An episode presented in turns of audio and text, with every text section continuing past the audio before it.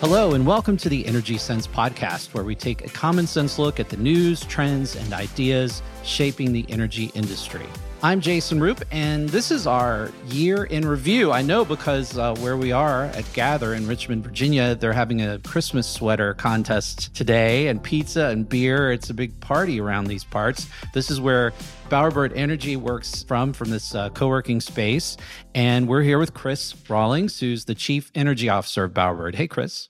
Hey, Jason, how's it going? Welcome to the party. Thanks. You do not have a Christmas sweater on, however. I guess you weren't playing today. I forgot the memo.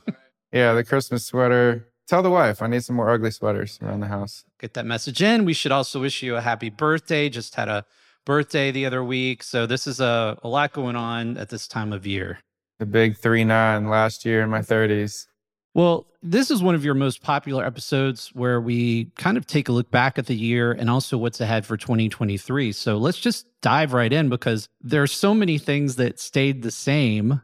I was listening to last year's podcast, and one of the big headlines was the war in Ukraine and Russia and how it was affecting energy policy and national security. Here we are a year later, and the war rages on. Yeah. And we have another war going on as well. And mm-hmm. Israel and, and Gaza. And so I think it's not been great on the geopolitical front, but back home, minus the tensions that have been caused by those wars overseas, there's a lot of people that are nervous and a lot of people that are looking forward to the, the election year next year. It's going to be interesting how, you know, that shapes up. I think just looking at kind of the economic outlook, you know, we had a lot of people crying recession, you know, six months ago.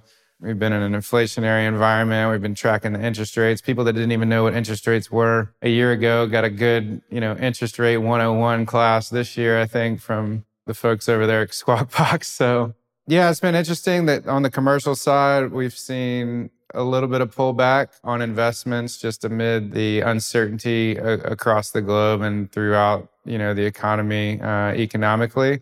But here recently, we saw the CPI data and the inflation data and the jobs reports coming out. And it looks like our, our peak inflation is, is gone and, and we're headed back down to the target 2%. We saw the Fed's not going to ratchet up interest rates just yet. That's not to say that they won't in, in the coming years. But what does that mean for, for us? So for capital improvements and investing in real estate and borrowing money and access to capital, uh, how these projects get paid for that landscape has shifted a little bit.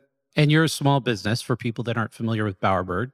Yeah, absolutely. And but you know, but we serve big business and this has impacted small business and big business across the board. So of course, access to capital being the number one obstacle for small businesses, it's also a pretty big obstacle when small businesses are trying to sell capital improvement projects into the commercial space, where a lot of times people are borrowing money to get these improvements done, or they're trying to allocate their resources efficiently. And so, what I will say is the good thing about that is that now folks are in their industries. We, we were talking with a, a property manager the other day, and they're like, hey, like, you know, our borrowing capacity isn't where it was, or the numbers aren't really shaking out as much for borrowing money and investing in real estate in the essence of like just buying a new asset.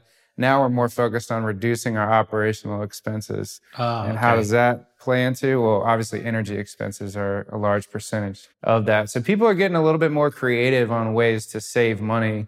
And so I think we're starting to see more of an uptick in energy efficiency projects because of that. How about the government side? Because government contracting is something that you've been involved with for a while, but it's really ramped up a little bit, especially this year. You had a program, a project that closed at Langley Air Force Base. How is the economy affecting people who work with the government? Because you need lots of resources for those big projects.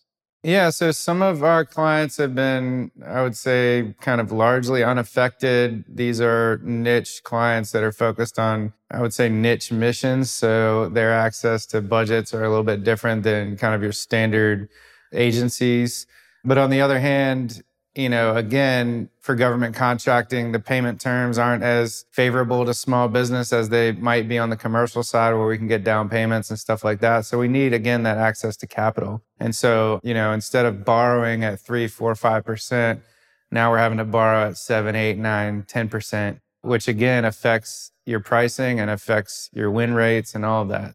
But largely, the government, if they want something done, they'll find the money for it. Just speaking generically about government contracting, um, it's in no way a safe haven for you know consistent automatic capital, but it's definitely good for our business to be diversified with commercial and government, kind of counteracting some of those cyclical movements between those two markets. You were saying on the upside, because people are trying to control their expenses, that they're looking more deeply at the savings that energy efficiency can bring. So that side of the business seems like it would be in a good place for you. Yeah, absolutely. I mean, energy efficiency we always say is is kind of recession proof because people always want to save money. Do they have to invest a little capital up front? Of course. Do they want to put cash? Do they want to borrow? You know, however, sometimes we have to get strategic on how we get these projects across the finish line in a fiscally responsible way. But at the end of the day, they're looking at permanently reducing operational expenses. And again, energy being a big, big part of that. Do you have new customers in that area, or is it more about the current customers you have and how you're serving what you're providing to them? Yeah, so you know we've been working in the, for example, the multifamily space for a very long time. There's a lot of rebates and incentives that have come down for you know the low income housing and senior living and you know folks like that. And so you know, looking at these developers and these property owners and, and helping them reduce their utility costs is yes, more profits for them, but also gives them a larger budget to do other, you know, aesthetic improvements or putting more money into the community center that's supporting the multifamily complex. Right. So um, that's been really cool to see. You know, we've been talking to other facilities that are more focused on resiliency and, and carbon reduction. So, again, with the government being mandated to reduce their carbon footprint by a certain percentage over a certain period of time, but also expanding their operations. So, there's quite a bit of different like levers that are impacting, you know, how and when and with who these projects, you know, get executed with. If you look back at the year now and we were to do a state of Bowerbird report, where are you right now? What what is your focus? Uh, what has been the thing that's been on your mind this year besides some of those challenges? Yeah, so um, you know, happy to report we we saw 100% growth from the year before, which was really cool. So always good to report on that. That's great you know, with that comes the challenges of recruiting and, and staffing. So we're in, you know, hiring phase right now. We've got six open positions posted and, you know, we have a pretty ambitious plan for 2024 growth plan. Um, so adding more people, you always have to keep top of mind culture, obviously technical capabilities, but really, you know, fitting into kind of our family first military s culture that we have going on here. It's pretty important because we are such a small team. You got to make sure that the folks that you're trying to bring on really believe in the vision, um, and they're not just you know just a piece to the puzzle. And so we're we're pretty excited. We've been conducting some interviews here recently, and uh, yeah, pretty excited to start so the new year. What area would you be hiring for right now? Is it the government contracting area? No, good question. So one one of the main areas is electrical contracting. That's you know at the very specific level. That's probably most of our past performance is electrical retrofit, so lighting and HVAC as well. So yeah. we're looking to staff some other project estimators with that experience. So construction estimators, chief electrician. We also have our office management role open as well to help with the administrative burden that comes along with GovCon and just, you know, standard business. But yeah, looking for some more technical folks right now. Uh, we also have an energy engineer position posted because obviously most of our projects are, are energy related. And speaking of military backgrounds, we have an intern sitting here today, a SkillBridge intern. You want to tell people about that position? Yeah. So, uh, re- retired Navy Commander Chris Klaber 22 years in the Navy, just retired last week. Welcome, Chris. We didn't give Chris the microphone yeah, we he's just an intern. We'll get him on. he has to work up to a microphone. Yeah. Also, I didn't have a third microphone. so. Yeah, it's hey, it's been really fun to, you know, have a military person, you know, on staff. Obviously, I've been removed from the military for a long time, but it was kind of nostalgic, you know, getting ready, getting to walk back on the aircraft carrier and go to his retirement and just have that, that command presence, you know, and I think it's just in general, it's helped uplift everyone and kind of set the bar a little bit higher. And, you know, I've just been really appreciative. Uh, shout out to Department of Veteran Services and the folks over there. So the DoD SkillBridge program is a Department of Defense program, but DVS at the state level really helped us streamline the process of onboarding him after I was introduced to to Chris through my brother. And so it, it can be a little bit bearish uh, of a task to get that done directly with DoD, at least as a small business. Yeah.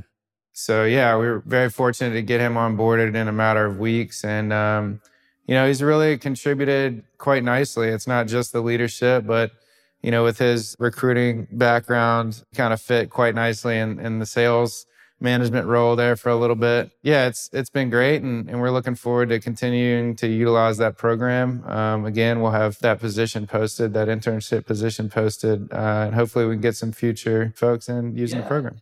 We should say this is available to a lot of people. If you're a small business that can qualify, it's something to look into uh, because it helps both the transitioning uh, military from military to civilian world, and also it helps the business. So it's a good program. Also, while we're talking about growth, you decided to go get your MBA this year. How's that going? You're at the University of Virginia's Darden School of Business.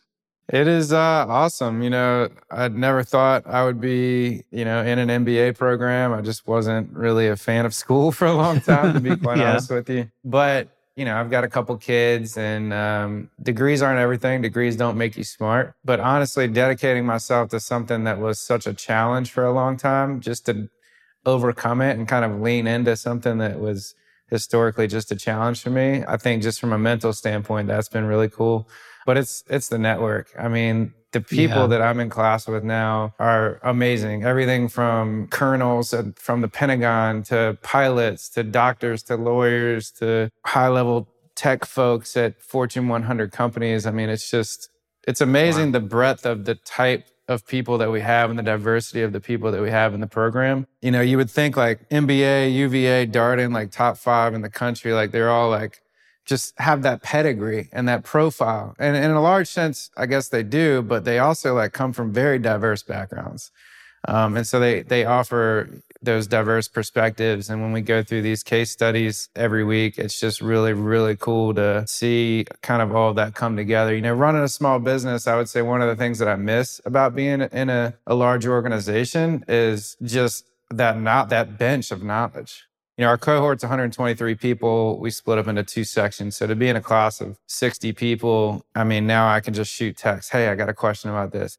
Oh, that's great. You work so hard on one business and you're in one industry, and you can see how people in other places might have a different perspective on a challenge, I would think, where you might not have thought of before, or maybe they tackled it in a whole different way.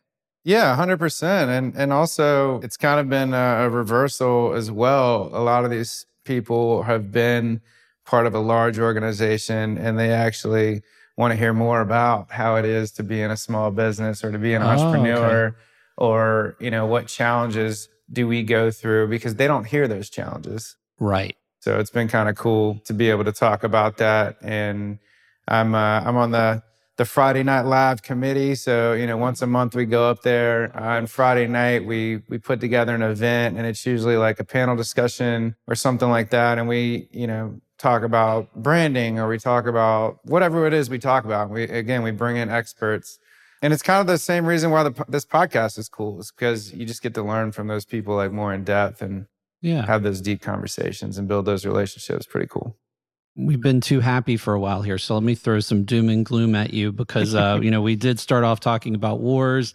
and uh, one of the things you've mentioned to me is that as we look back on the year there's a lot of frustration that you're hearing from your peers in the energy industry about where things are right now because it seems like uh, a lot of things are moving very slowly last year at this time we were talking about the um, inflation reduction act which sent a lot of money into energy efficiency uh, projects and sustainability projects but you all haven't really seen some of that. So i'd just like to hear what your peers are saying. You know why are they frustrated? And what do you think is going to happen in the coming year?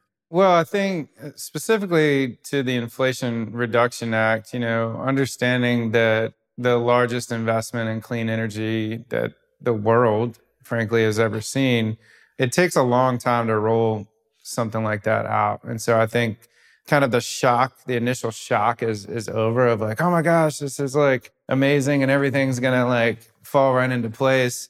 Stuff like that just takes time. So I think people in general in the markets are just learning to be more patient. They need to find program implementers and, and folks that can just get everybody engaged to bring the team together to actually execute. And again, being a contractor at the ground level, trying to build these projects, it is frustrating at times because, you know, we have COVID with supply chain issues. We have, you know, Russia, Ukraine. We have, you know, workforce development. We have all these things that we're dealing with. The last thing that we want to hear is that we've built all this stuff up and it's like, oh, some political movement happened. And so this program's not launching for another year. The winds have changed right? and the new people are in power. But also like understanding expectations. And I think, again, this year we really started to understand what were reasonable expectations in regards to being able to see the fruits of those investments in clean energy. Well, let's talk about some of the things you're excited about. It's always fun to talk about energy tech. And maybe we won't talk too much about EVs right now because they're they're still speaking of things that are stalled artificial intelligence is a hot topic in every industry. It's in mine and yours. What are you uh, hearing about AI as it relates to energy? Well, I mean, as it relates to energy, I think for a while we've seen the maturation of IoT, you know, the Internet of Things, and, and putting devices out in the field, collecting data in real time. Now we're seeing these tools tech enabled. So now they're, you know, they're backed by some type of AI tool that's going to then be able to to take all that data into the cloud, parse it, sort it in a more efficient manner. Hmm. So what used to either be very glitchy or take a lot of time, AI has created efficiencies in that process. Can you um, give me an example of how that might work in a smart building, for example, or or somewhere where you're taking in a lot of data about somebody? So I'll give you an example of kind of maybe one of our our internal processes. So if we meet with a client and they want to, I would say, do it the right way, but they want to go about it in, in, a certain way. They're going to do an energy audit. So we'll do a, an audit of their utility bills and do a walkthrough of their facility. And then we'll add monitoring uh, and benchmarking in that service as well. And that means putting out devices in the field, capturing that data in real time, sending it back to the cloud, putting it out on a dashboard, and then being able to make decisions based off that real time data. That process is becoming more cost effective. It's becoming more efficient. We're able to do it more accurately, I would say, because of the addition of AI into the, the management of, of these information systems and, and that, you know, tech infrastructure. So you can interpret the data more quickly. You could probably find things that you wouldn't be able to find on your own. Yeah, I mean, I would say like a lot of the engineering and kind of the data analysis, a lot of those jobs are now being taken over by AI because you have those firms who are now building these technology tools to, quite frankly, use as their own internal IP. But now they're capitalizing on those technology tools and actually, you know, selling them out into the market. And so, yeah, it's, you're basically, you know, lowering your expense while increasing your your accuracy and but then you still need the people who have the energy engineering degrees and the experience to interpret those findings and offer solutions and put a package together for the client.